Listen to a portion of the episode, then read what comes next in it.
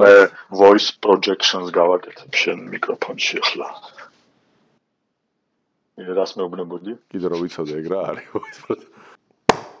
მოგესალმებათ ყოველდღიური მოგესალმ მოგესალმებათ სამეცნიერო გასართობი პოდკასტი მეცნიერება ყველასათვის და მისი ორი წამყვანი ჯუკა და ლუი დღეს ცდებიან წარმოგიდგინოთ რაღაც ახალი თემა და ეს ახალი თემა არის ის რომელსაც მოგახსენებთ ჩვენ ლუი მოგვახსენებს ჩვენ ლუი მოგვახსენებს ჩვენ ლუი. მოგვახსენებს ჩვენ. კაი გამორჩა ეს ეფექტი. კაი ხო გამარჯობა მე ის გასაგები უკვე გამომაცხადეს ე მოკლედ რამდენად რეალისტური არის საერთოდ ეკონომიკა წარმოქმნილი ეს ამერიკულ სერიალში The Expanse. ანუ გაფართოება ექსპანსია ხო ეს რაღაცა ამერიკული სამაუწყებლო კანალი Sci-Fi, რომელიც სპეციალიზაცია ამ კანალის არის სამეცნიერო ფანტასტიკა ზოგადად. მათ დააფინანსეს და მოიწყო და იმის ავტორი. კორი. ციგნების სერია კორი, ხო. ხო, კი, კორი არის, მე მგონი ორი ავტორი და ამ ფსევდონიმით წერენ.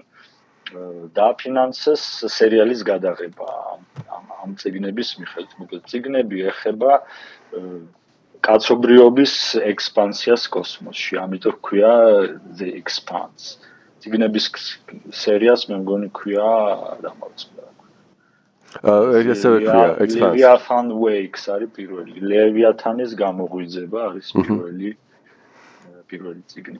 და მოკლედ, ну, ძალიან მოკლედ რო ვთქვათ, რა როგორი ესე ვთქვათ სიტუაცია არის სერიალშიც და ფილმშიც. ხო.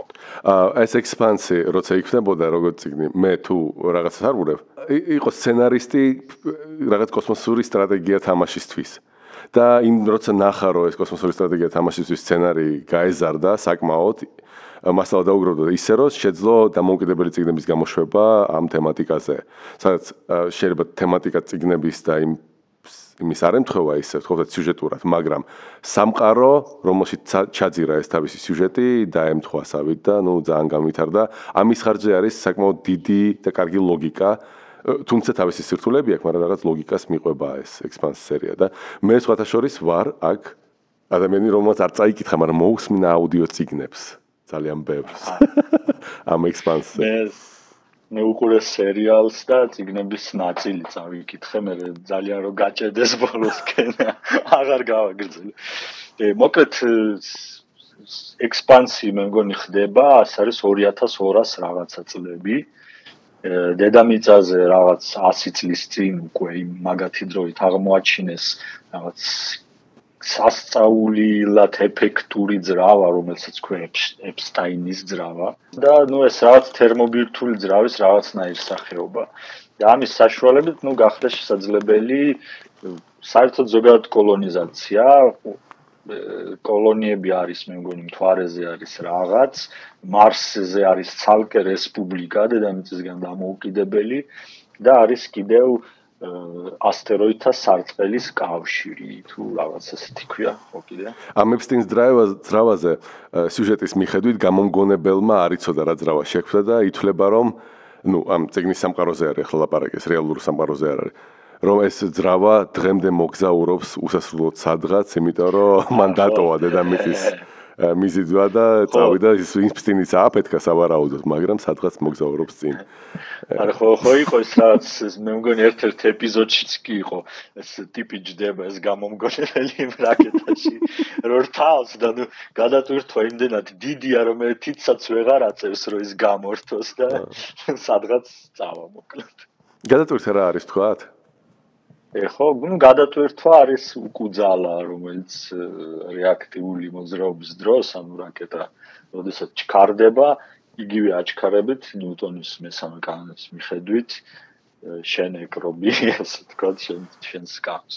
სინამდვილეში არსებობს გადატვირთვა ფილმებში სხვათა შორის ძალიან პოპულარული ეფექტია, ну, ძნელია საჩვენებლად, იმიტომ რომ იქ ვერ ხედავ.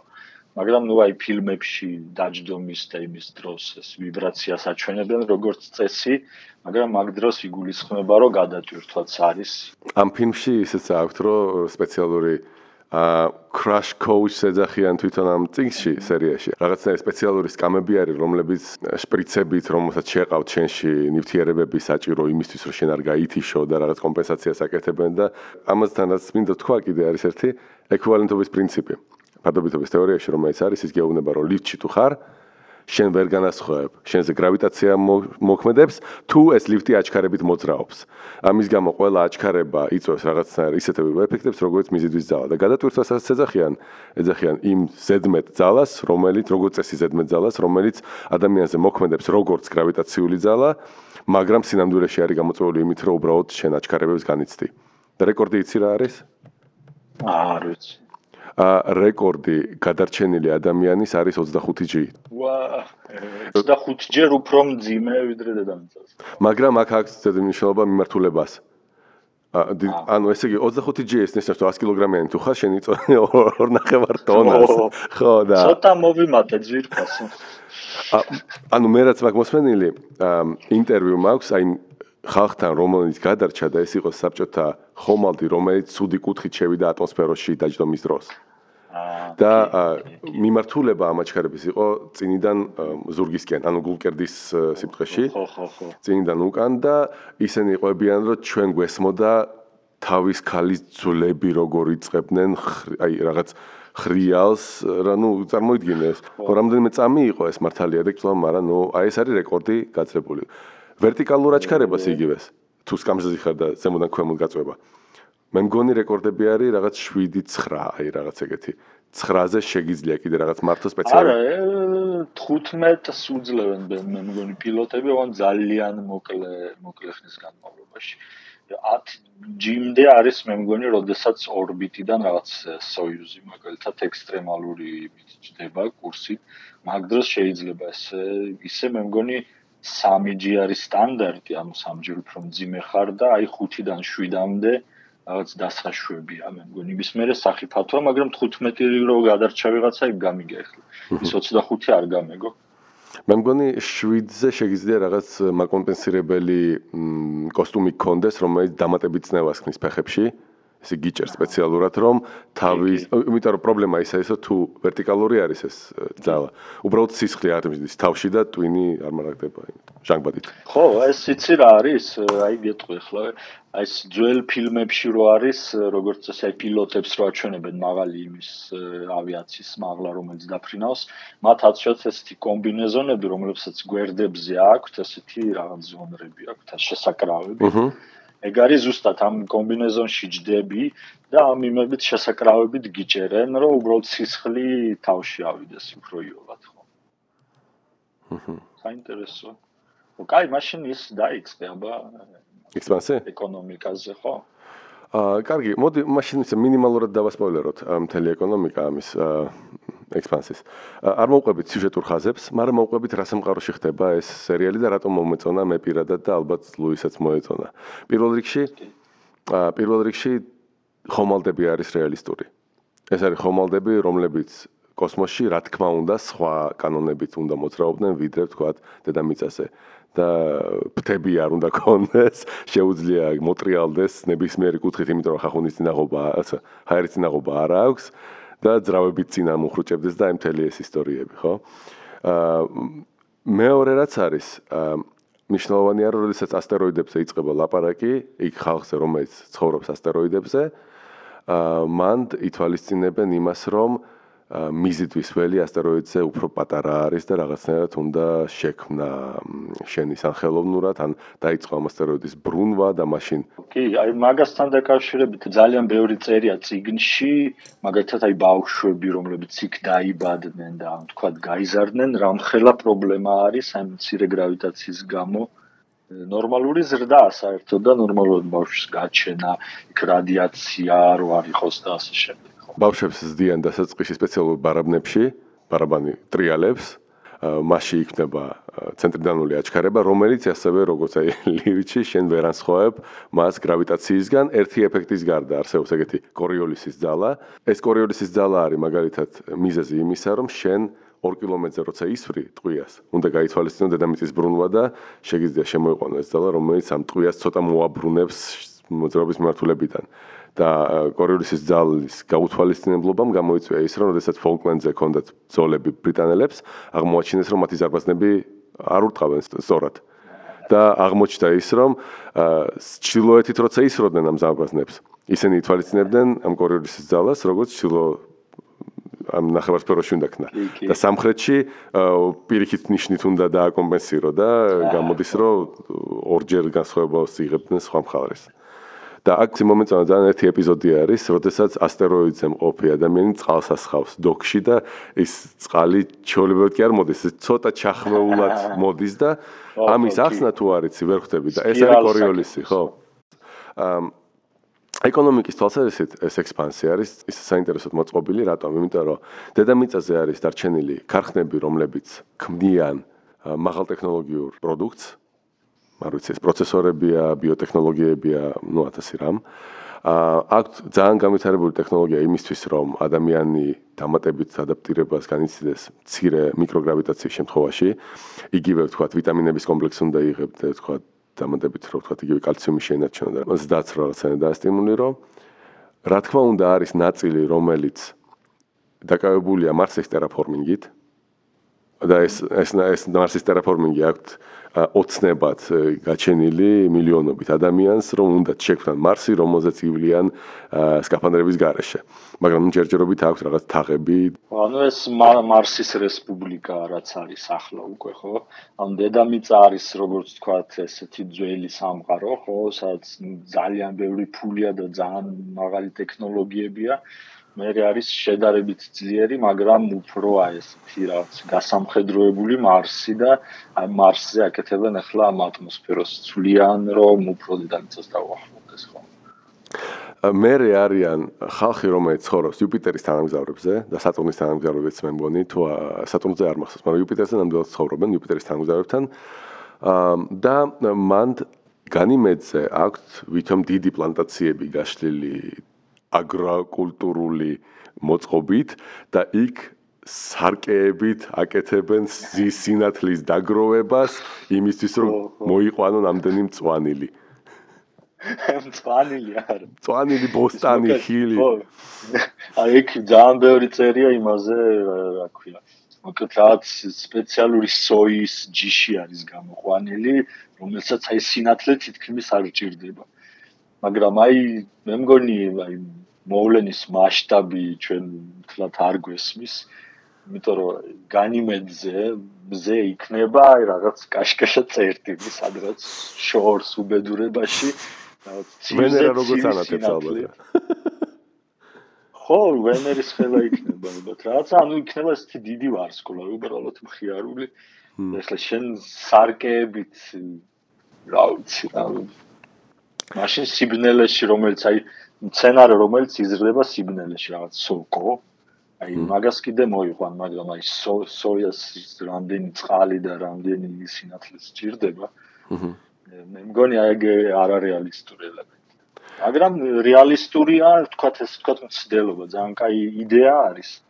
უბრალოდ ნუ ალბათ სიუჟეტისთვის ეს უფრო სახალისოა ну და ერთი მე მგონი რითიც ამართლებს ამ ყველაფერს რომ იქ განიმედზე დასახდა ისეთი ხალხი რომელიც აი ამ ბიოტექნოლოგიურ მიმართულებას ამვითარებდა და რაღაც გარღვევა გააკეთეს და ამიტომ შეუძლიათ ახლა დიდი რაოდენობით ეს ზარდონ. თუმცა რატომ არ სარგებლობენ უბრალოდ ბირთული ძრა ბირთული რეაქტორებით და რატომ არ ამარაგებენ მაგით გაუგებარია, ხო?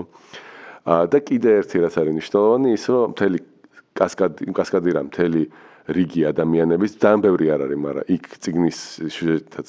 თქვა რამოდენიმე მილიარდი ცხოვრობს დედამიწაზე, რამოდენიმე ასეული მილიონი მე მგონი ცხოვრობს მარსზე და 20-მდე მილიონი ცხოვრობს ბელტზე, ანუ ბელტი ეს არის რაც ცეზახიან ბელტს, ეს არის ასტეროიდების სარტყელი, ასტეროიდების ბელტი თუ გნებავ დაარქვით. ბელტერებს, ბელტერს ეძახიან ინგლისურად და ამიტომ ეძახით ბელტის ხალხს თარგმანში, თორე ისე შეგვეძლო გეთქვათ სარტყელის ხალხი, უბრალოდ ჟღერადობით რო გავდეს. სარტყელოსანი. სარტყელოსნები.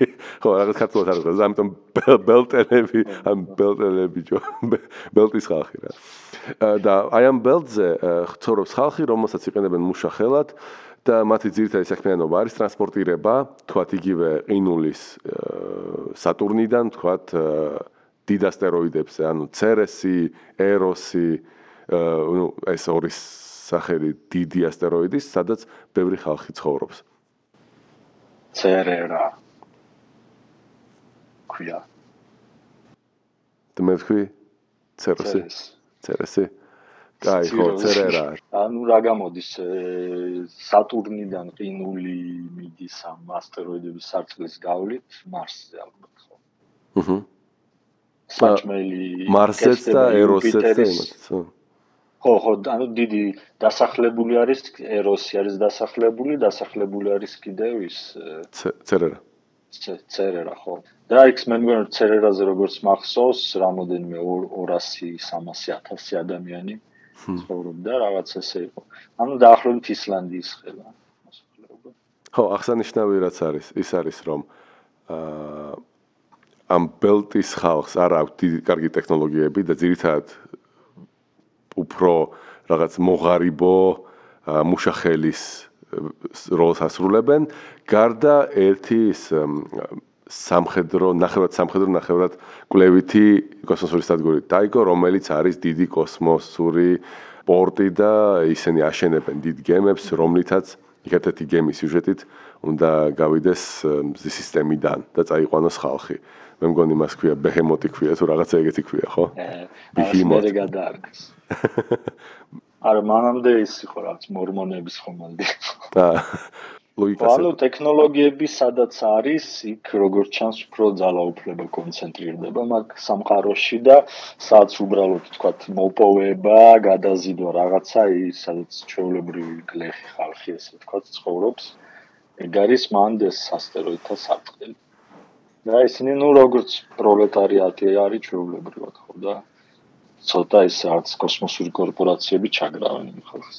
კიდე ერთხელ რო ვთქვა უბრალოდ ეს არის მაგა ტექნოლოგია დედამიწა, არის მილიტარისტული მარსი, არის კიდე რამოდენიმე სადგური რომელიც აშენებს რაღაცეებს, განიმედზე რაღაც ტექნოლოგიები აგრალურად განვითარებული და არის დიდი რა თქმა უნდა კორპორაცია ბოროტი ეს ყოველთვის უნდა იყოს და არსებობდეს.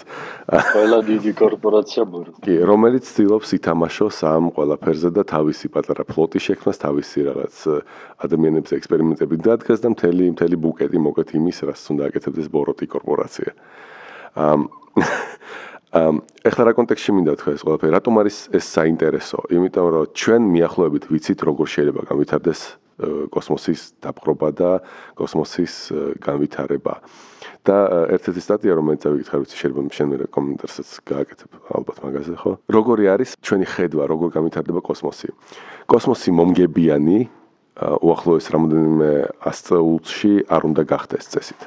რატომ? რას გულისხმობ? რაც არ უნდა პლატინის და ოქროს საბადოები აღმოაჩინო ასტეროიდებზე, მათი ტრანსპორტირება დედამიწაზე ძალიან ძვირი ჯდება. ნუ ეხლა არ ვიცი თუ მაინც და მაინც სუფთა ოქროს საბადოები იპოვე და პირდაპირ ჩამოაგდია. ასე გარგიშველის. მე მგონი რაც 1 ფუნტი ანუ 400 გრამის კოსმოს ორბიტაზე ატანა, ვიღდა 30000 თუ რაღაცა. ნუ თქვა ჩამოაგდეს. იყოს 300 დოლარი. და ჯერ ატანა იმ ხომალდის და მე იმით უკან რაღაც ჩამოტანა, ეს არ ვიცი, სუფთა ანტიმატერია უნდა იყოს მაშინ. არა, არა, ნუ მასაც ნუ იტყვი, იმიტომ რომ თქვა აი შეძლო ელონ მასკმა და ჩამოიყვანა 300-მდე. კილოგრამი 3000 დოლარი ღირს თქვა.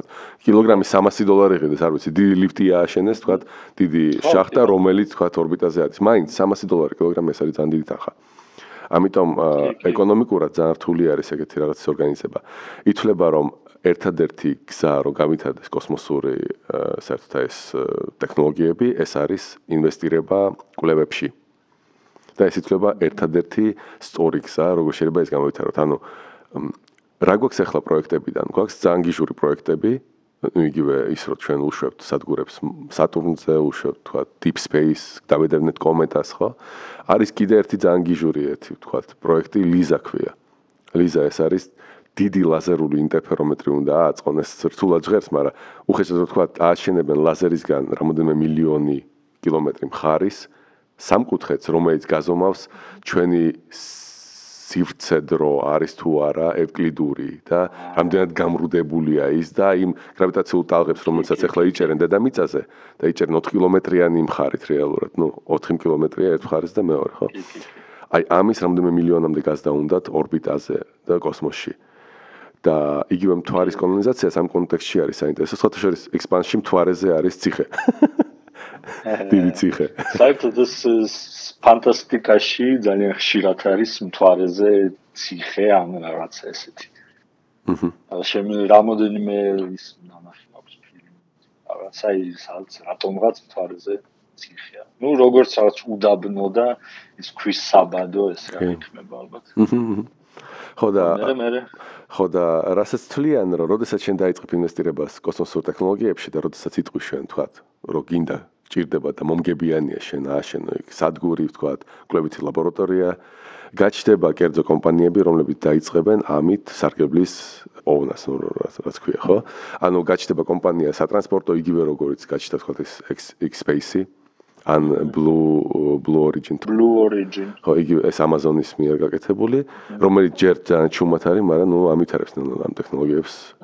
მ გაჩნდება ტექნოლოგიები რომლებიც დაიწყებენ უკვე ვთქვათ რაღაცეების აწყობას პირდაპირ ორბიტაზე იმიტომ რომ ეს იქნება უფრო იაფი მაგრამ მომგებიანები ისინი თავისთავად აი ესე რომ გამოაცხადო აბსოლუტური დამოუკიდებლობა და თქვა რომ აი მორჩა ჩავიკეტები ახლა ორბიტაზე გავაკეთებ ყველაფერს აქ, არ ამჭირდება დედამიწა, ასეთ მოგებაზე ითვლება რომ რამოდენიმე საუკუნე შეიძლება ვერ გავიდეს ეს პროექტები.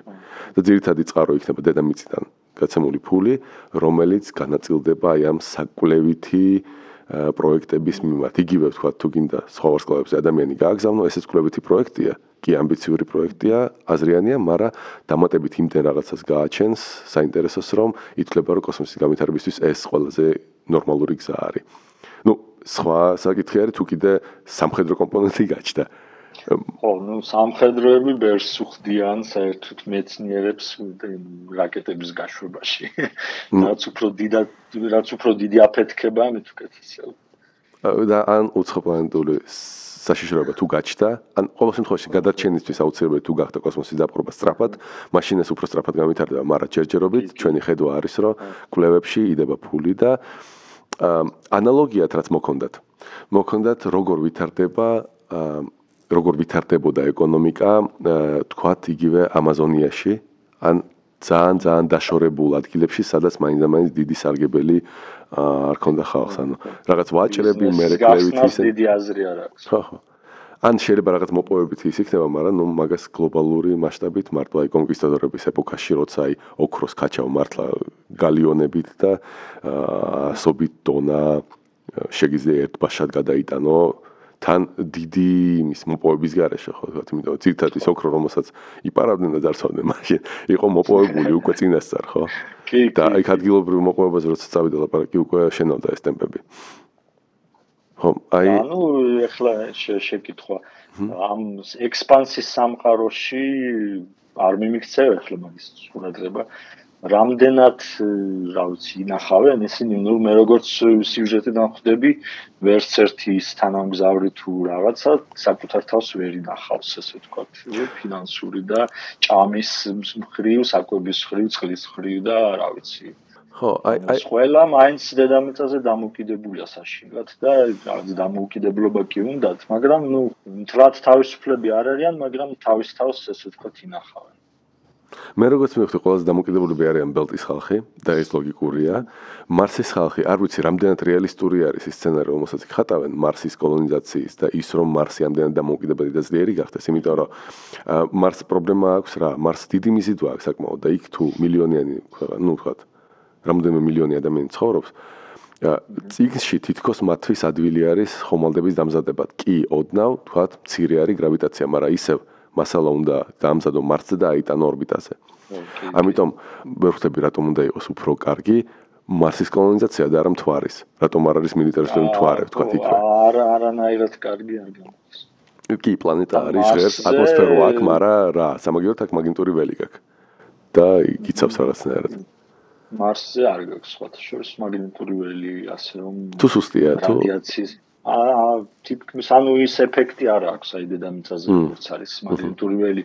საკმარისად ძლიერია რომ ძირთადი ნაწილი ამ მზიდან რაც მოდის რადიოაქტიული ნაწილაკების უბრალოდ გადახაროს და ჩვენ აგვაცილოს მაგრამ მარსზე ეგ ეფექტი არ არის საკმარისი. სხვათა შორის რამდენიმე ექსპერტის გამოსვლასაც სუსმენდი ანუ ყველაზე დიდ სირთულეთ პლასაპლანეტაშორისო ფრენის დროს ასახელებდნენ ზუსტად იმას, რომ არ არის მაგნიტური ველი, რომელიც გიცავს აი იმ თიმ, ანუ ალფა ნაწილაკებისგან და იმ ძიმე იონებისგან, რომლებიც მოდიან კოსმოსში, იმიტომ რომ ძირითადი სირთულე ან გარდა იმ ჰიბერნაციისა, გარდა იმისა, რომ ორბიტაზე უნდა იყო დიდხანს, ორბიტაზე ყოფნა ჩვენ ვიცით რა 18 თვე მე მგონი არის რეკორდი, ხო? ორბიტაზე ყოფნის. წელიწად ნახევარია თითქოს. რაღაცა არის ხო? ეს რუსული რუსი კოსმონავტი. კი, კი, კი, მე მგონი. ხო, აბა სხვა ვინ ვინ ვის ვის კიდე აფეხებს ადამიანი სხვა რუსეთიან საერთოდ კავშირი. ეს ხო, აქ იჯდები, ხა წელიწად ნახევარი მაგ ყვა. იგივე ნორმატივები რო თქვის, გადატვირთვების, ხო? ხო. თქვა ამერიკული ნორმატივის 3-ჟე, რუსული ნორმატივის 9-ჟე. შესვლის დრო. ძალიან ძლიერად გვიცავს მაგნიტური ველი. და იქ გაუგებარია როგორ დავძლიოთ ეს და ელონ მასკმა შეიძლება გააკეთოს რაკეტა. მაგრამ მისი დაცვა იქნება ხო, ბოდიში? ხო, ხო, კი, აი ელონზე ხო ხომი ვართ. ის მოკლედ იქ როგორც რამოდენიმე მომენტში არის ხაზო გასული ციგნში, რაღაც იქ თავგადასავლები ხდება, სადაც თავარი გმირები იღებენ რადიაციის ძალიან დიდ დოზას. უჰუ. წესით უნდა მოკლას და თითქმის ადგილზე რა, ერთ-ორ კვირაში. მაგრამ მე იქ არის აღწერილი რაღაც სამედიცინო პროცედურა, რომელმაც ისინი გაიარეს და ნუ თლეთ ეს სასიკვდილო დასხების დოზა თითქმის მთლიანად გამოიყვანეს ორგანიზმიდან, უბრალოდ ნუ იქ გააფრთხილეს, რომ ბავშვები ჯობია შულები არ იყოლიოთ და რაღაც წამლები აქვს დანიშნული ცხოვრების სიცოცხლის ბოლომდე უნდა სვა.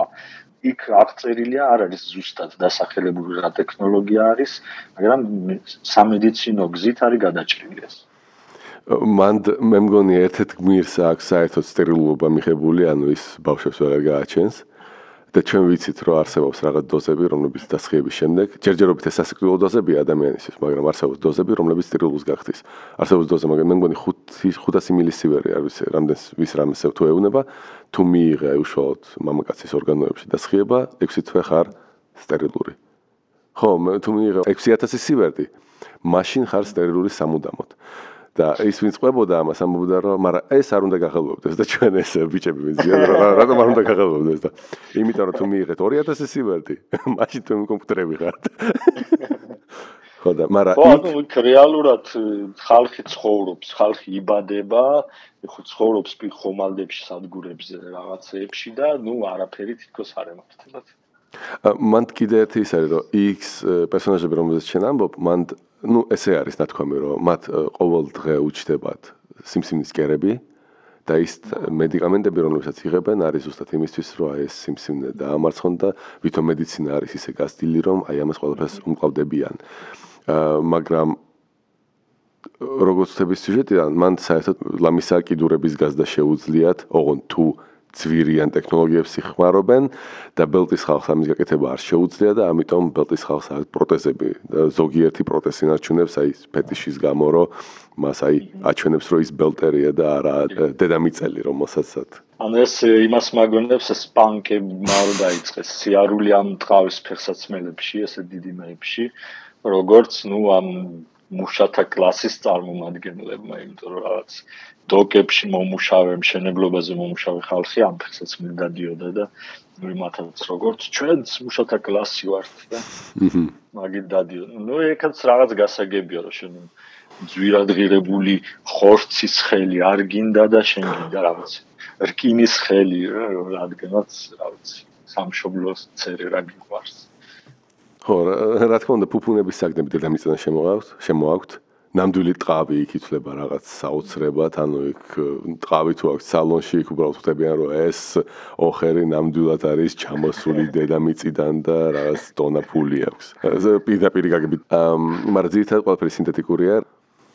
იცი რას გეტყვი? აბა. ახლა გავიხედე აქეთ იქით და ჩემ გარშემო ნატურალური არის ერთი მარტო სკამი ხისგან. და ჩემი ყველაფერი მაცივარში რაც დევს, იმის ჩათვლით არის სინთეტიკური. და შენი საკუთარი ტყავი არის კიდე ნატურალური. ხო, აი ეს ეს არის მარტო ნატურალური, ესეც არ ვარ დარწმუნებული. ბევრი შამპუნი იყო გუშინ ხო? სანთე სანთებელით გავსინჯო. ეს საკუთარ კანზე ლაპარაკობს ლუი თუ რამე არის თუ ვერ მიხვდა მსმენელი საკუთარ კანს გასინჯავს ნამდვილად სინთეტიკა არის თუ ნამდვილი არ არ ვაპირებ ხო, ну, მოკლედ ესე, ყველაფერი იქ არის ძალიან ხელოვნური, ხალხი ცხოვრობს ძალიან მე მგონი შეზღუდულ პატარა რაღაც ოთახებში. შენ რა გონია, აი, რა გონია გადაჭარბებად, მაგ აი, მაგ ეკონომიკაში? ან არარეალისტურად? ან რეალისტურად ვირიქით? გადაჭარბებულად მე მგონია, აი, რამდენად მანდაც აღწერილია ეს სამყარო, მოსახლეობა არის ძალიან დიდი ამ ცერერაზე თუნდაც. იმიტომ რომ იქ როგორც აღწერენ, აი ხომალდი, რომელიც თქვათ სატურნიდან ბელჩი დააქვს წყალი, ხო? ანუ ეს რაღაც კურსირებს უბრალოდ და მყინული დააქვს, ხო? იქ ეკიპაჟი არის, არ ვიცი, რამოდენიმე ათეული ადამიანი, ხო? ხო, ანუ უბრალოდ ეს როგორ დააქვს, ანუ მაგას ბუქსირი არის პატარა ხომალდი, რომელსაც გამობმული აქვს. დიდი აისბერგივი, თუმცა აისბერგი გაყინული არის და ამიტომ გაყინული წყალი შეიძლება ისევე როგორც კლდე გადაათრიო. შეიძლება იმაში ემირატებში ქონდათ რამოდენიმე პროექტი აისბერგის მოტანა ჩtildeოეთიდან, ხო, ჩამოიტანა და მე ის მწნარი წყალი მიიღო იქიდან, რატომაც არა. კი, კი, რა იგივე სისტემა არის, ანუ ბუქსილით მოათრიონ სატურნიდან უბრალოდ რაღაც ერთ-ერთი დიდი მთა. და ეს და იქ მოკლედ არის რაღაც 100 ადამიანამდე არის საერთოდ ეს მთელი ეკიპაჟი. ეხლა ნუ ესეთ ხომალდი იქ ჩააქვს რაღაც 100000ობით რაოდენობა ამ ტონა პინგვის და ნამდვილად ამ ხელა მოსახლეობა 1.3 მილიონი იქ რო ცხოვრობს, აი ან რა უნდა ჭამონ, ან რა უნდა აკეთონ, იქ როგორც ნაჩვენები არის, ბევრი არის უმუშევარი საერთოდ. და წარმოიდგინე რომ რანაირად იქნება ადამიანი უმუშევარი თუ იქ ერთი ჭიქა წყალი ალბათ ღირს 100.000 დოლარი. აჰა. ეხლა სოციალურ დახმარებას ამ ხელა დახმარებას არავინ არ დაუნიშნავს იქ მე მგონი. და 100 დოლარი ეს გადმოსახედიდან, მაგრამ იქ ალბათ რაღაც მინიმუმი უნდა დალიო ხო? მაგრამ იქ მაშინ დედამიწელებთან შედარებით ისინი ძალიან დიდრები არის.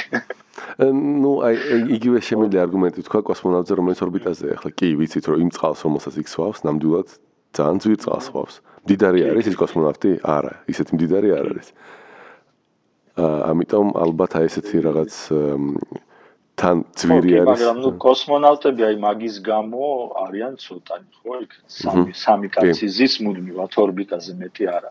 და ეგ გასაგებია, ნუ იმიტომ რომ უბრალოდ მართლა მილიონ დოლარიან წყალს რო სვავდა, იქ რაღაც თითო ეს პატარა ნაჭერი რაღაც კოსმოსური პური თუ სასახასი არის. ნუ ვერ შეინახავ ამდენს. თქვათ 10 ადამიანიც რომ მუდმივად ყავდეს ორბიტაზე, ეს დაждდება და აი მიმაჩნია მან არის ერთ-ერთი პრობლემა.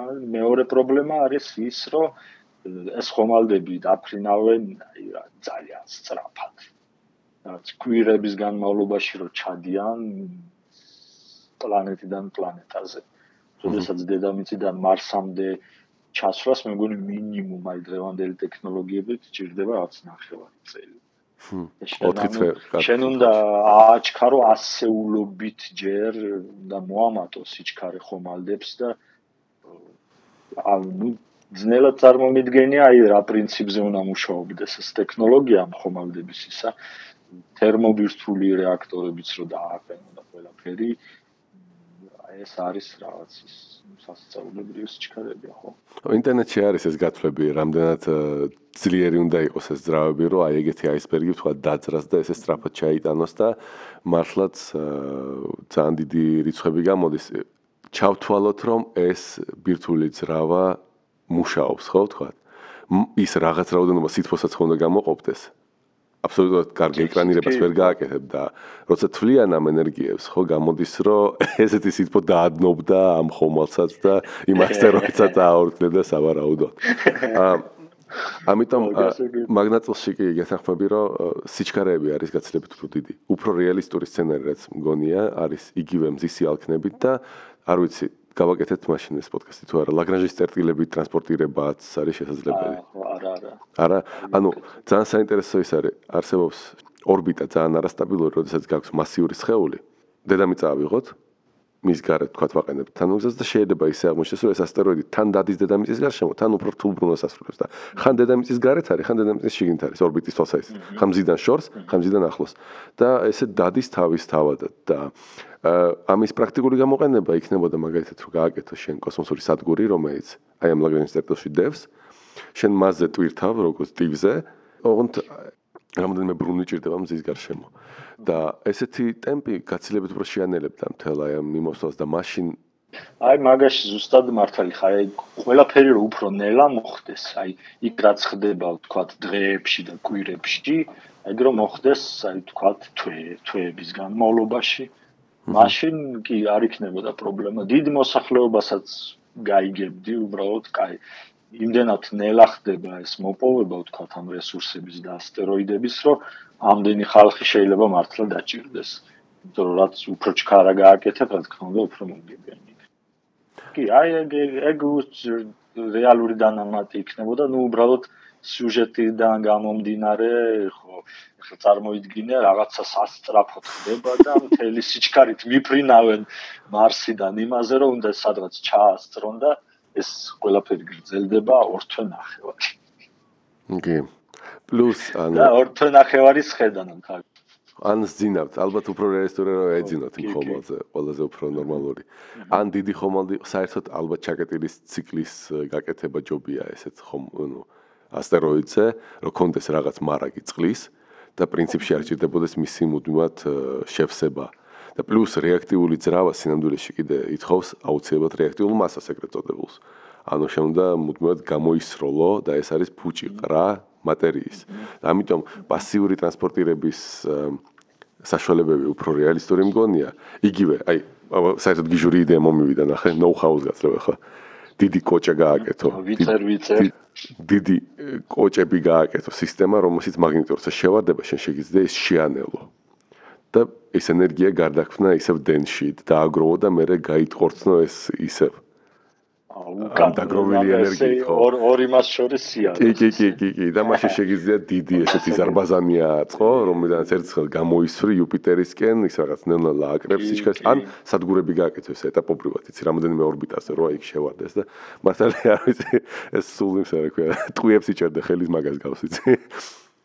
აი კი ეს რეალისტური რაღაცა არის ანუ რა ვიცი ხო კი რაღაც მე მგონი რომელიღაც ციგნში მაქვს წაკითხული, ანუ იქ გაითვალისწინა ავტორმა, რომ ეს რაკეტებით რკინის მადნის ზიდვა ვარსკვლავებს შორის ეს უაზროდ ძვირი იქნება პროცედურა და ეს რეალობაში ვერ იმუშავებს და ამიტომ რაღაც ეს ელექტრომაგნიტური ქვემეხი იყო ერთ პლანეტაზე, რომელიც გადამდნარი უკვე რკინის ესე დიდ ზოც რამოდენიმე ასეულ ტონიანს უბრალოდ გატყორცნიდა იქ სადღაც სხვა პლანეტაზე და ეს სამ იმ პლანეტაზე ჩაფრინდებოდა იქ რაღაცნაირად იჭერდნენ იმას. აჰა.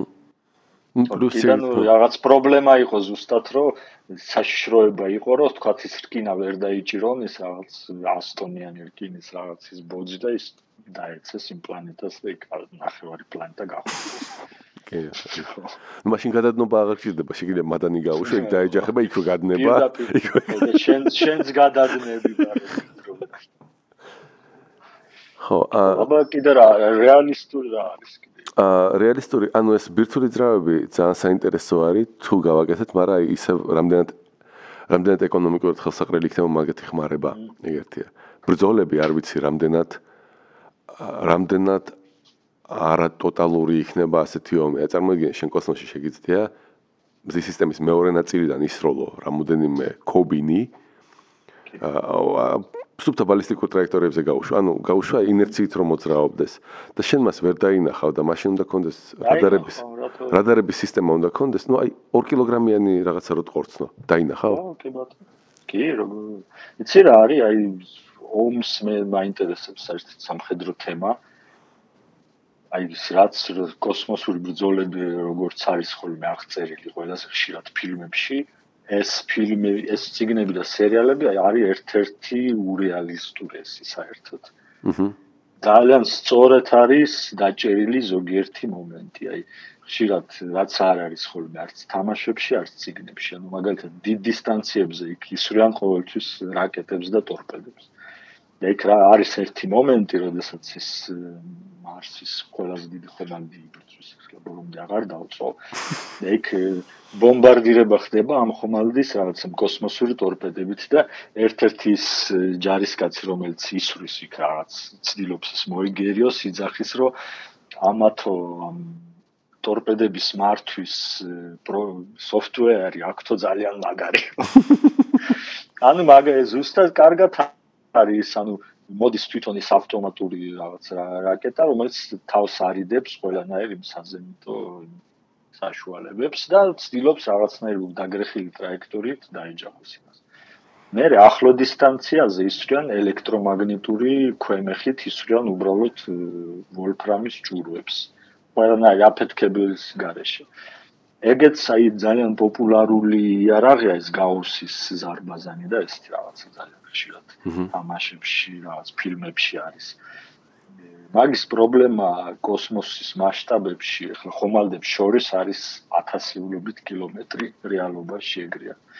ეგრე იქნება, თქვა, კოსმოსში, როდესაც იქნება ბრძოლები, სანამ ის შენი ჭური ჩაფრინდება იქ ის გავა წუთები ამის გამო ამ დროში მრადარი დაიჭერა ჯურს და გადაუხროვდა ყველაფერს იზა. თუ სტელსით არ არის შენიღბული ეს შენი ჯური ნუ კი კი. ანუ ეგ შეგიძლია რა თქმა უნდა რაღაც დააფა დაამატო გაართულო გაამარტივო ხო თქვა ძალიან პატარა გახადო და ძალიან სწრაფი. მაგრამ საბოლოო ჯამში ეს არის ტექნიკური უბრალოდ პრობლემაა ну ჯერჯერობით რაც სისტემა რომელიც ამას დაიჭერს ხო ანუ თანამედროვეობაში ვთქვათ საბჭოთა ტანკებს და ახლა რუსულ ტანკებს აქვთ ესეთი სისტემა აქტიური დაცვის როდესაც მოფრინავს რაკეტა გაშვებული ტანკისკენ ის რაღაც მინი რადარი არის ზედ რომელიც იჭერს ხო რაკეტა მოფრინავს და გაისვრის რაღაც ნაკადს ესე ჭურს რომელიც იმ რაკეტას ფრენის დროს რაღაც წამის რაღაც მცირე ნაწილებში უბრალოდ გაანეიტრალებს იმ რაკეტას. ანუ უკვე ეგეთი სისტემები უკვე არსებობს. ამიტომ ძალიან ძალიან მაგარი. მე არ ვიცი ანუ რამდენად რეალისტურია ბევრი ეგეთი კომბინი რომ მოდის უცბად ანუ იმ დისტანციაზე აღმოაჩინო სადამდეც შენ შეგიძლია მათგან თავის დაცვა. იმიტომ რომ აი ეხლა ჯერჯერობით ჭანჭიკი როცა ტრიალებს ორბიტაზე შენ მას ვერ ხედავ, მაგრამ ხომალდი შეიძლება დაგიზიანოს მნიშვნელოვნად. მით უმეტეს თუ საპირისპირო მიმართულებით ბრუნავს, ხო? და აი მართლაც არის ისე მგონია რომ ცოტა ოპტიმისტურად უყურებენ აა აი ტერორიზმის შესაძლებლობას ესეთი შემთხვევისთვის, როცა 20 მილიონი გაღატაკებული ადამიანი ცხოვრობს ბელდზე, მათ შეუძლიათ სავარაუდოდ ბევრი საკმაოდ ზიანი მოგაყენონ მინიმალური დანაკარგებით, თქვა და როცა ხომალდი ხარ და კრიტიკული ხარ ეგეთი დაზიანების მიმართ, ხო?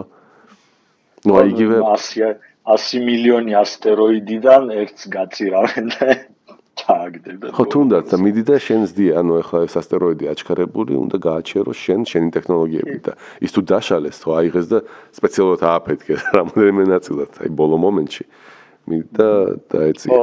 აი ეს მგონია ცოტა ესეთ ოპტიმისტურად რა ძალიან იქ აღწერილი. ნუ იქ ლოგიკით რომ იმსჯელოთ, აი ეს ხომალდები ამ სიჩქარით დაფრინავენ. აჰა. ყველაზე ყველა ხომალზე აუცილებლად უნდა იყოს რაღაც ძალიან მაღალი გარჩევის უნარიანობის მქონე რადარი. იმიტომ რომ სხვანაირად რაღაც მტრის ნაწილაკით სადმე იქ კოსმოსში რო ეკიდოს, უბრალოდ შენ ავტობუსის ხელა ხომალდს გახევს ორი ნაწილად. ბროუჩი რო დაეჯახო ის. აა იქ რა ბძოლებიც არის აღწერილი და რაც არის, იქ ბევრი რაღაც უნდა დაფრინავდეს ეგ ორბიტაზე. ანუ რეალურად გაშვებული ტყუების რაღაც პატარა აფეთქდა იქ და უკვე ათასობით მომაკვდინებელი ესე ვთქვათ ნამსხვრები. უფრო მეტი შენი გასროლი ტყუები შეიძლება ორბიტაზე დარჩეს და მე დაგეციოს. უკან კეფაში მოკვდეს. ხო, ანუ აი არ ვიცი, ეგ შეიძლება რეალისტურია შეიძლება არ, არ ვიცი ეს ნაწილი. ხო არა ანუ უბრალოდ ეს ხომალდები ხარ არის ეს ხაზგასმული მაგრამ სავარაუდოდ ეგეთი ტექნოლოგია ის ყოველი მასში არის რა სენსორებზე ვხედავთ აი ამას და ამას და სენსორები რა რა უბედურება არ ამბობენ. იქ ეძახიან რომ ესე PVC round detected და ეს იგულისხმება რომ შენ რაღაც ჭავლი გესროლეს ტყუიების და შენ უნდა დაიცინო და რაღაცნაირად მაგას ებძოლო, მაგრამ აა რამდენად ეთეთი რაც მაიჭებს რამდენად რეალისტურია შენ ვოლფრამის რაღაც 15 ჭურვი ვთქვათ დროულად დაინახო თუ ხარ ორბიტაზე რაღაც თავისთვის მოყოფი. მაგიტომაც, არა, მაგიტომაც ისვრიან მარ ძალიან მოკლე დისტანციაზე. ანუ იქ როგორი ის არა, გინ შორ აი პირიქ, ხო, მე ვამბობ შორიდან თუ მოდის, უკვე ცივი ეს ცივი. შორიდან ამიტომ აზრი არა აქვს. კი, კი, უბრალოდ ეს ბალისტიკური ტრაექტორით რაც მოფრინავს, შენ როგორც კი დააფიქსირებ, სად არის ის და რას ჩქერთ მოფრინავს, შენამდე ნუ უკვე წამის მიათედებში გათვლი. იქ რა არის და რაღაცას ესვრი საწინააღმდეგო. თუ აიცდენ. რამოდენიმე, არა, ნუ რამოდენიმე ხლა ასეული ის თუ მოფრინავს, ვერაფერს ვერ იცნობ. ჰმმ. მაგრამ ნუ წარმოიდგინე, მაშინ ყველა პატარა ხომალდს უნდა ესროლონ ასეულობით ისა ეს არა დიდასტეროიდს უნდა ესროლონ დიდასტეროიდს თუ ესრიან მაშინ დაამბებს დააზიანებ ანუ მაგას ვიძახი რომ ანუ რაღაც ხო კი. ჰმ აი აი ეგ ნაწილი. და კიდე ის მგონია ცოტა არ არის თუ რომ საჭმელი დააქვს ძალიან დიდ დისტანციებზე ძალიან სწრაფი რეაქტიული ძრავებით. და საერთოდ საჭმლის ტარება აქეთ იქით რამდენად ეფექტური არის, როცა რამოდენიმე მილიონიანი პოპულაცია გაქვს. აი ეს მაეჭვებს. მე უფრო მგონია, რომ ადგილობრივად გაზდა და ბირთვული რეაქტორებით იგივე სინათლის გამომუშავება და მეორე მაგაზე. ეგ უფრო რეალისტური სცენარია ვიდრე რაც არ უნდა გემრიელი იყოს მოკეთ თურქული კარტოფილი ადგილობრივ მოყვანა უფრო ადვილი იქნებოდა მარა კორპორაციები. აი კი კი არა სხვათა შორის შეიძლება ნუ იქ ადგილზე მოყვანა იმდენად ძვირი ღირს რომ იმის ჩატანა უფრო იაფია ეგრე გამოდის.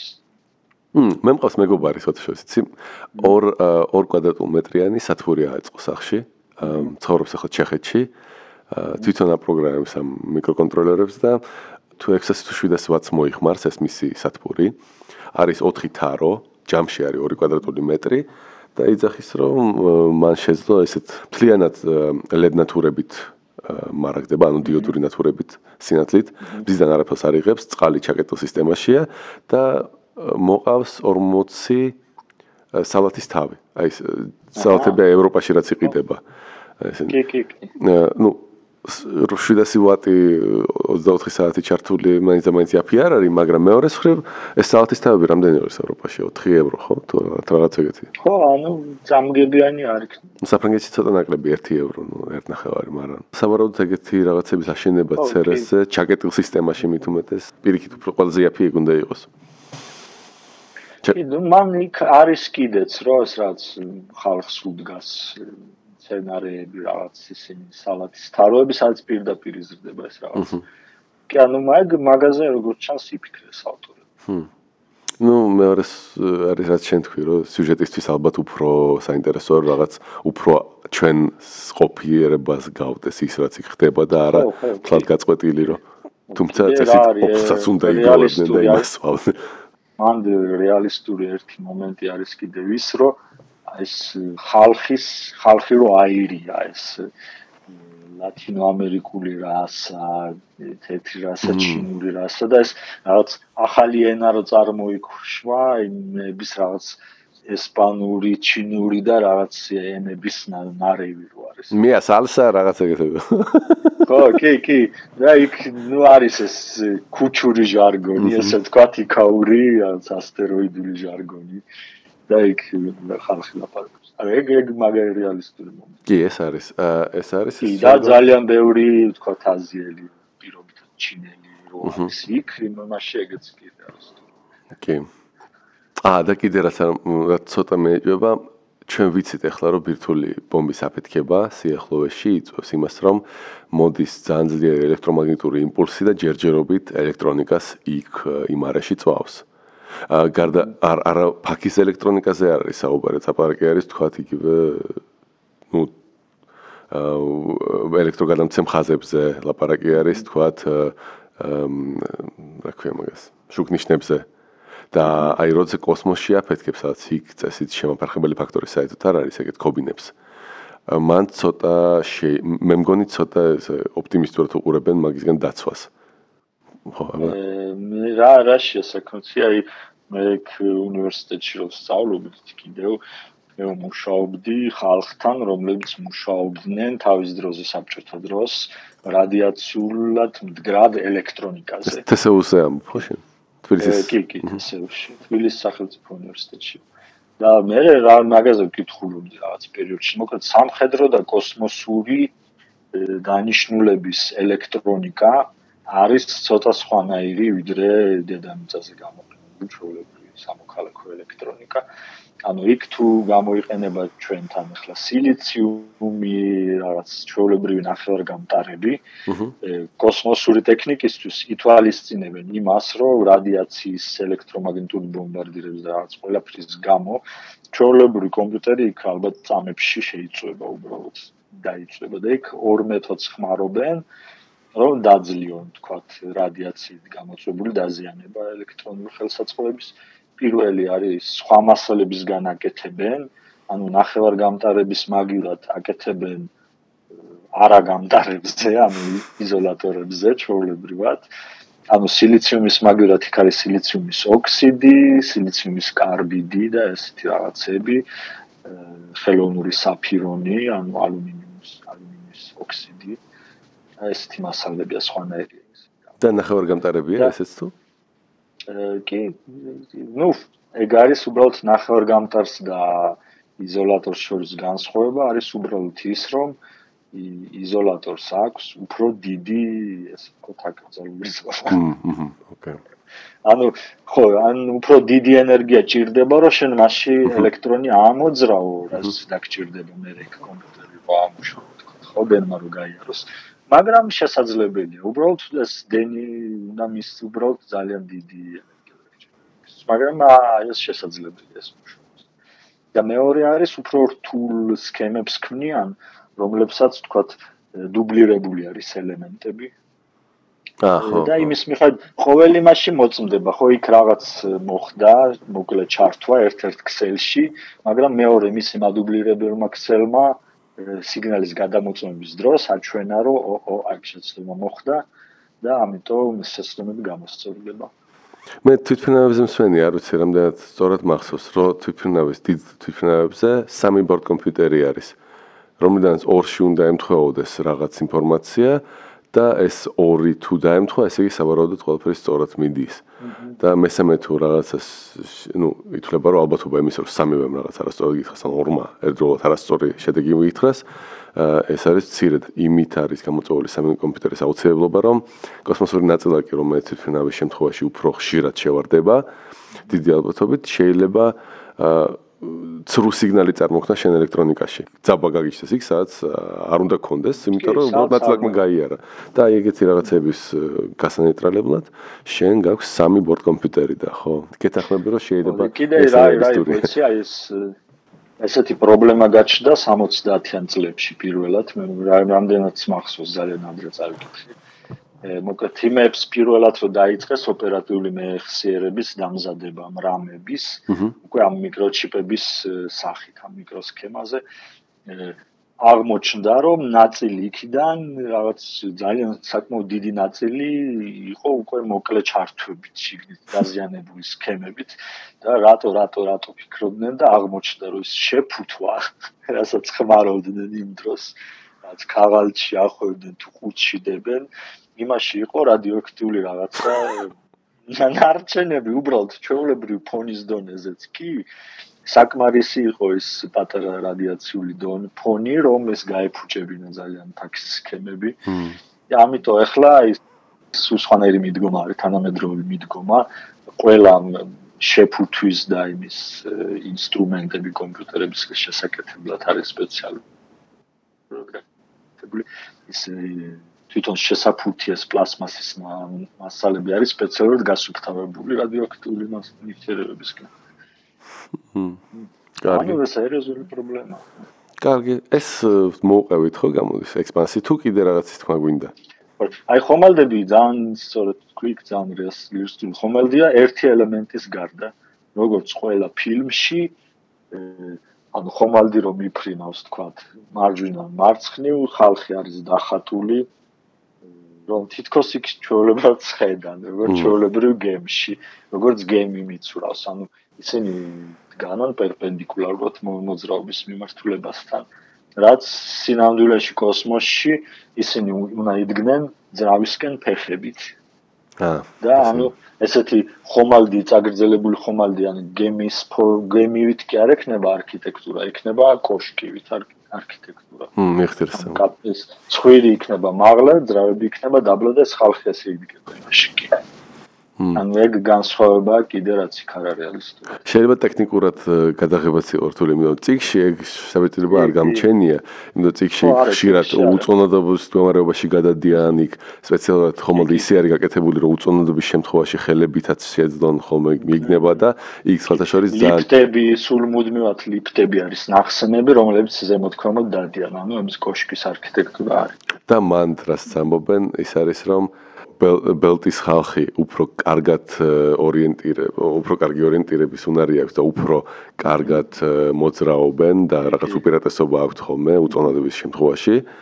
მაშინ როცა დედამიწალები ცოტა და მარსიან მარსის ხალხიც კი ცოტა უფრო მოუქნელები ჩანან ამათთან შედარებით და მართალია ბელტერები უფრო გამხდრები და რაღაც კიდრები ცოტა უფრო გძელი აქვს და რაღაც ნიშნებიც აქვს თვითონ სპაიდერმენები. ოჰო, უფრო რაღაც ლამაზად მოძრაობენ და იქ რამოდენიმე ეპიზოდია, როცა თქვა გმირი აღფრთოვანდება როგორი გრაციით მოძრაობს ბელტერი, თქვა ერთი რაღაც მოძრაობით რამოდენიმე ბრუნს აკეთებს და ისე გადადგდება კორიდორის მეორე მხარეს.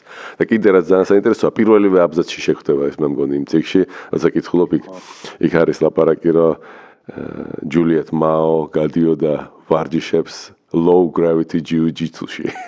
ანუ სპეციალური jiu-jitsu-ა, რომელიც დაბალი გრავიტაციის შემთხვევაში ცოტა სხვანაირი უნდა იყოს და მასში ვარჯიშობდა ეს ჯულიეტ მაო. ო, კი, ეგ ის არის ეს ესეთი კომედია არის ამერიკული Space Trackers. აჰა. ანუ კოსმოსური ისინი გადამზიდ გრუზავიკის. დანა ბოიშიკი. ხო, ხო, კი, კი, კი. და იქ არის რაღაც მომენტი, სადაც რაც პირატები მოდიან თუ რაღაცა და ეს გამოცდილი ბებერი ეს მძღოლი დაერევა ამათ და ყველა სცემს და ზუსტად იმის გამოყენებით, რომ ეს უწონადობა არის და ისინი რაც ვერ იმაშურებიან და ეს რა თქვენ ახალგაზრდებმა არიცით უწონადობაში ჩუბი. low gravity low gravity jiu-jitsu. ვინ ძალიან მომეწონა მოგეთ სტამბეჭდა. იქ რაღაც სპორტიც არის, მე მგონი აღწერილი რაღაც ნაწილში ეს უწონადობაში. ნე, შეიძლება, ხო, ნუ ბევრი რაღაც ხო ყველაფერი არ მოხდეს, მაგრამ კიდე ერთი სტატია მაქვს საკითხული ეკონომიკაზე, იქ უკვე ვარკლავცორის ეკონომიკაზე ლაპარაკობდნენ, მაგრამ ის მთლად მოწყვეტილი არის და ის ცდილობდა გაასრებას ის სტატია რამდენად რეალისტურია ეკონომიკა, რომელშიც შენ ერთი ადგილიდან მეორეში გადასასვლელს ჭირდება 50 წელი, თქვა 60 წელი, აი ყველაზე ოპტიმისტური სცენარებით. ეს თუ თქვა ააშენებ ვარსკვლავთ შორის ხომალს, რომელიც თითქმის სინათლის სიჩქარით მოძრაობს, აი ან ნუ რამდენიმე, ნუ ყოველ შემთხვევაში იმ სიჩქარეებზე უფრო მაღალი რიგით ვიდრე ახლა ჩვენ ვფლობთ, ხო? ნუ რა თქმა უნდა, საბოლოო დასკვნებამდე ვერ მივიდა ავტორი, თქვა რომ უბრალოდ ნუ აი ეს და ეს სირთულეები იქნება ამგვარ აა ვაჭრობაში, იმიტომ რომ წარმოიდგინე შენ რაღაცა უნდა იყიდო რაც ან უბრალოდ აი ეს უფრო ძალიან შენ შენ გადარიცხე ფული და ანუ ჯერ ფული უნდა ჩავიდეს იქ 50 წელიწადში და მე იქიდან ჩამოგივიდეს. ეს იგივეა იმიდან რო უკვე თავ AliExpress-ი. არა. ფლატ მასე ეს საქართველოს პოსტას თუ ხმარო მარტო მაშინ. საქართველოს პოსტა ალფა ცენტრის ალფაზე. არის ის ანუ რამოდენიმე წერილს მე მგონი წერილებს უბრალოდ უკან აგზავნიან ხოლმე. ანუ ჩვენთან გამოგზავნია წერილი, რომელიც 7 თვეში დაბრუნებულა უკან და იქ წერია რომ მისამართი იყო არასწორად მითითებული არა და სწორი მისამართი. ან მაგალითად ლაპარაკერო ადრესატემდე ვერ მივიტანეთ და ის მან არ მოგვაკითხა და ამიტომ დაბრუნდა უკან. როცა ვიკითხები რატომ არ შემატყობინეთ? უი, ჩვენ სერვისში ეს არ აქვს შეტყობინება. ჩვენ სადღაც უნდა დაგვეტო რაღაც ეგეთები, მაგრამ ნუ ხო, გავანებოთ საქართველოს პოსტას თავი, თავისი ცოდვა აქვს.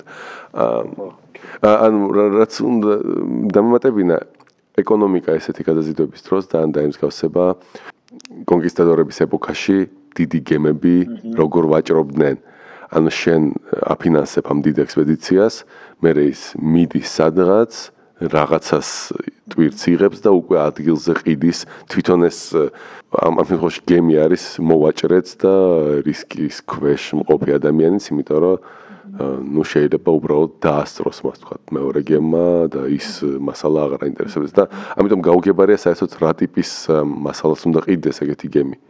ტექნოლოგიებს, ცოდნას, პროცესორებს გაუგებარია. ხო ну ხო ალბათ რამე ისეც აი რისი დამზადებაც ადგილზე აი შანსი არ არის უბრალოდ. ზა შორს თუ გაფრინდები კოსმოსში წაიღებ რაღაც 3D პრინტერებს და ეგეთ რაღაცებს. იქ ადგილზე რომ რაღაცა რომ გაგითავდეს იქ ვერი ხიდი არ არის ახალი გენეტიკური მასალა თქვა კიდე თქმელების გაუმჯობესების გენი. მიან ტვინის გაზდის გენი ო რაღაც ეგეთი უცნაური რაღაც ნოუ-ჰაუ რომელიც ადგილზე არა მაგაზშიაც არის აი ექსპანსი ძალიან ბევრი ტექნოლოგია რომელსაც აი დედამიწა დააჭდა და სხვებს არაც. დროს მაგალითად. მაგალითად და მაგით უჭირავს დანარჩენები ხომალდების აშენებაში მაგალითად რო ის უფრო მეტ ხომალს აშენებენ რაღაც სხვადასხვა სამედიცინო ტექნოლოგიები რომლებსაც არ უზიარებენ ამ ღარიბ ხალხს სტელს ტექნოლოგიებით ხო? მე მგონი მარსი და ესენი რაღაც ტექნოლოგია. კი კი კი. კონკურირებენ ანუ კი ეს ეს რეალისტური სად ამ შენ უბრალოდ ჩახვიდე სადღაც არ ვიცი გაველურდა ის პრობლემა რაღაც პლანეტა სადღაც 100 წლის წინ კოლონია გაკეთდა შენ ჩახვიდი შენი ჭრიალა გემით და უთხარიო აი მე ტოსტერის კეთებას გასწავლით თქვენ და თქვენ მე მომიტანეთ ოქრო კი ხო კი ხო რატომაც არა აა და კიდე რაც ძალიან ძალიან რეალისტური მეჩვენება სანამ მარსის და მარსზე იქნება მილიონი ადამიანი მანამდე მგონია რომ აა ოკეანეში მოცურავე კუნძულები ანუ გემები რომლებიც რეალურად არის უბრალოდ კუნძულების მასშტაბის ეგ უფრო რეალისტური არის და უფრო ადვილად მისაღწევია, ხო? ო, იმიტომ რომ ოკეანე დიდია. მასში საჭმის მოყვანა ადვილი არის შედარებით, წყალი ბოლოს და ბოლოს.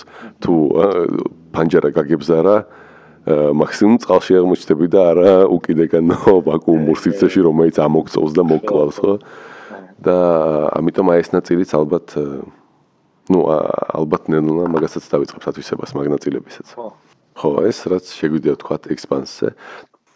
ხო, და მოკლედ ხალხო, რაღაც შეკითხვები თუ გექნებათ ამ პოდკასტთან დაკავშირებით თუ სხვა, დაგვისვით და შემდეგ გადაცემაში მოვამზადებთ ალბათ შეკითხვებს. პასუხებს და გვექნება ასეთი რუბრიკა გადაცემის ბოლოს. მსმენელთა შეკითხვები. ჯეჯერობით ეგეთი არ ქონია. ამიტომ ამიტომ არა არა ნუ როგორც წესი პასუხს ვცემდით უკვე ქვე საიტზე ხო? მაგრამ თუ კომენტარებში. შეკითხვა იქნება რაზეც ბევრი სალაპარაკო შეიძლება იყოს კი მაშინ დაგვისვით და ჩვენ ჩვენ ვიტყვით აჰა და კიდე რაც შემოგთავაზეს ლუი live live podcast-ის გაკეთება. ანუ ისეთ ის რომ ჩვენთან სტრიმოთ live-ში და ჩავწეროთ ამ დროს პოდკასტი აი ესე და ინტერაქტიულ რეჟიმში დაგვისვა შეკითხვები, ხო? chat-ში რაღაც შეკითხვები გავცეთ. ну ახლა ჩვენ არ ვართ მაინც და მაინც სპეციალისტები, ასე რომ შეიძლება ჩავიჭრათ შეკითხვები. იცი რა, ანუ ცოცხალ ცოცხალ ლაპარაკში ყოველთვის ჩაიჭრები, იმიტომ რომ ცოცხალი ლაპარაკია და შეიძლება უბრალოდ აი ზოგჯერ არის ხოლმე, იცი, რაღაცა თითქოს დაგიტკაცნებს თავში და ერთ რაღაცას ამობ და მეორე რაღაცა გონია, რომ შენ გონია რომ ამობ სულ სხვა რაღაცას. რა ლოგიკურ ნახტომებს გააკეთე. ხო, ან მაგალითად შენ ამბობ სიტყვა, არ ვიცი რაღაც 60 გრადუს და მე ამბობ მე პერპენდიკულარი არ თქვი. ეგეთ რამდენიც გინდა ან რა ვიცი თავარია ეს შეცდომის აღიარება იცოდა და მე არ ამტკიცებდა რომ წვანი ყვითელია და ყვითელი სპილოა და სპილო კიდე პატარა მარტორკა რომელიც დარბის რატომ ვთქვი აი გეტექტი კორიოლისის ელექტრონებზე არ ვაბობდი ახლა მე მყავს კურსელი ერთი ზანისტი სამხიარულად გამოდის ხოლმე მაგასთან კამათი იმიტომ რომ თუ კამათობ გიმტკიცებს საწინააღმდეგო რაღაცას ხო ანუ მე მაგიტომე კამათები ხო თქვა შენ ამ ეს შავია ის გეუბნება ეს თეთრია. ბოლოს აი გაინასკუნები და გადახტები და ორმაგ სალტოს და რისბერგერს გააკეთებ და დაუმტკიცებ რომ ეს შავი შავია და არა თეთრი და ის გეტყვის მე მაგას არ მომობდი? შავია? ეს შენ მომნებოდი? თეთრია. შვენიერი ძალიან კაი ტაქტიკაა ყოველთვის მოგებული. ხო. ის ანეკდოტი რო იყო ბავშვებო ლენინი იმდენად ჭკვიანი იყო რომ საკუთარ თავს ეთამაშებოდა ჭადრაკს. ყოველთვის იგებდა. ო ლენინი იზავდა კი სხვათა შორის. ხო. კაი მე მე დაგემშვიდობებით. მე დაგემშვიდობებით დიდი მადლობა.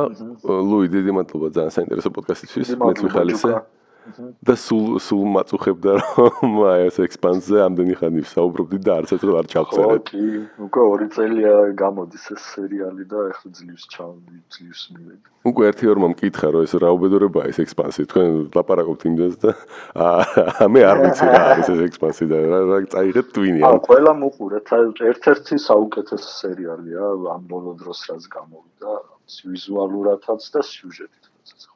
ხო, sci-fi სამყაროს თუ გაინტერესებთ. ჯორჯ მარტინმაც კი თქვა რომ Game of Thrones-ი ჩემი ეს არის რაღაც ოპერა არა? აი ეს ჯეიმს კორის ექსპანსია ეს არის space opera კოსმოსური ოპერა საერთოდ ხო? ძალიან ჩახლებული სიუჟეტი. და კიდე ერთი კოსმოსური ოპერა არის ესეთი ლიტერატურაში ტერმინი ხო? და ეს ექსპანსიის რუსულ თარგმანში არის სივცე პრასტრანსტვას თარგმნიან მაგრამ მე უფრო ვიტყოდი რომ ეს არის აი რაღაც თაღი, გუმბათი, გაფართოება, სივრცე, აი ერთად რაღაცა ესეთი სინონიმი სიტყვა არის. სივრცე აი უფრო რაღაცა რუსულად რო თქვა, თქვა უფრო აი პრასტორ რაღაცა. აჰა, რაღაცა. და და არა სივრცე, სივრცე კი არა ეს იალაღები ასე თქვა. თაღი მოგწონს როგორც თაღმანი ან გუმბათი? თაღი, არა, არა. ეგ გულისხმობს რომ შეში კრაულს იმას ხო? და სივრცე ზუსტად გულისხმობს, რომ აი იღია ის არის გახსნილი, გახსნილი სამყარო. ექსპანსია? ესეც რაღაცა. ექსპანსია? არ ვიცი, არ ვიცი. ну მოკეთ აი თარგმანი ცოტა გაჭirdება მაგის, მაგრამ ინგლისურად იცოდეთ რომ ძალიან ბევრი ნიშნობის მატარებელი სიტყვა არის და ცალსახად ესე ადვილად ვერ ითარგმნება ქართულად. კარგი. მოკეთ დიდი მადლობა კიდევ ერთხელ სმენელს რომ მოგვისმინა ამ წერტილამდე და ნახვამდის მომავალ შეხვედრამდე. ეთერში იყო ჯუკა და ლუი